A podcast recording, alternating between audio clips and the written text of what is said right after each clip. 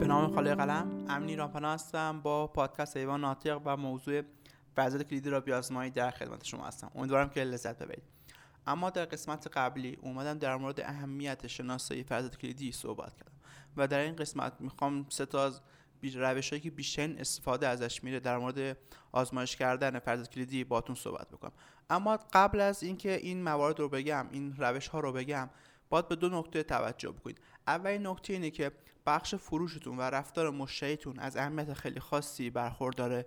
و دومین نکته اینه که شما نیاز نیست همه فرضیاتی رو پیدا می‌کنید رو مورد آزمایش و تست قرار بدید. و فقط باید فرضیاتی که با اهمیتن مهمن رو این کار رو بکنید تا از هزینه زمانی و مالی زیاد جلوگیری بکنید. اما بریم سراغ روش های تست کردن این فرضیات.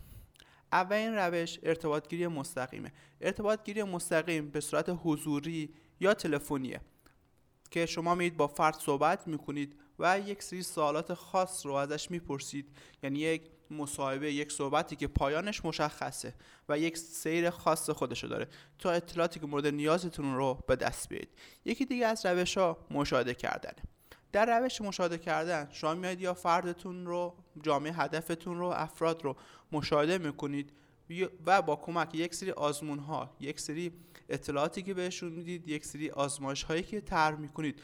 بدون اینکه اون افراد متوجه این آزمایش ها بشن که مورد آزمایش قرار می‌گیرن یک سری اطلاعات رو با مشاهده کردنشون به دست میارید و اما روش سوم استفاده از پرسشنامه است پرسشنامه را شما می‌تونید به صورت آفلاین یا آنلاین منتشر بکنید و اطلاعات رو به دست بیارید. آفلاین رو می‌تونید بر محلهایی که جامعه هدفتون مخاطبینتون حضور دارن یا مثل محلهای کارشون محلهایی که به تفریح میرن اینطور جا پخش بکنید. آنلاین هم می‌تونید داخل سایتتون داخل شبکه اجتماعیتون یا شبکه اجتماعی افرادی که داخل اون جامعه هدف شما فعالیت می‌کنن و اصطلاحا اینفلوئنسر اون اون جامعه هدفن اون بخش خواستن استفاده بکنید تا اطلاعات رو به دست بیارید.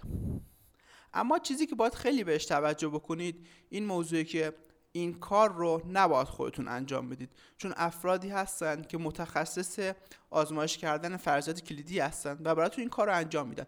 اما چرا باید از این متخصص استفاده بکنیم؟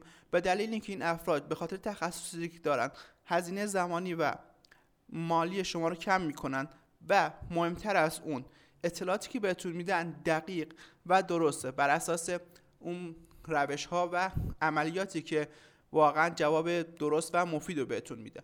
اما دلیل اهمیت اینکه فرضیات کلیدی رو آزمایش بکنیم چیه؟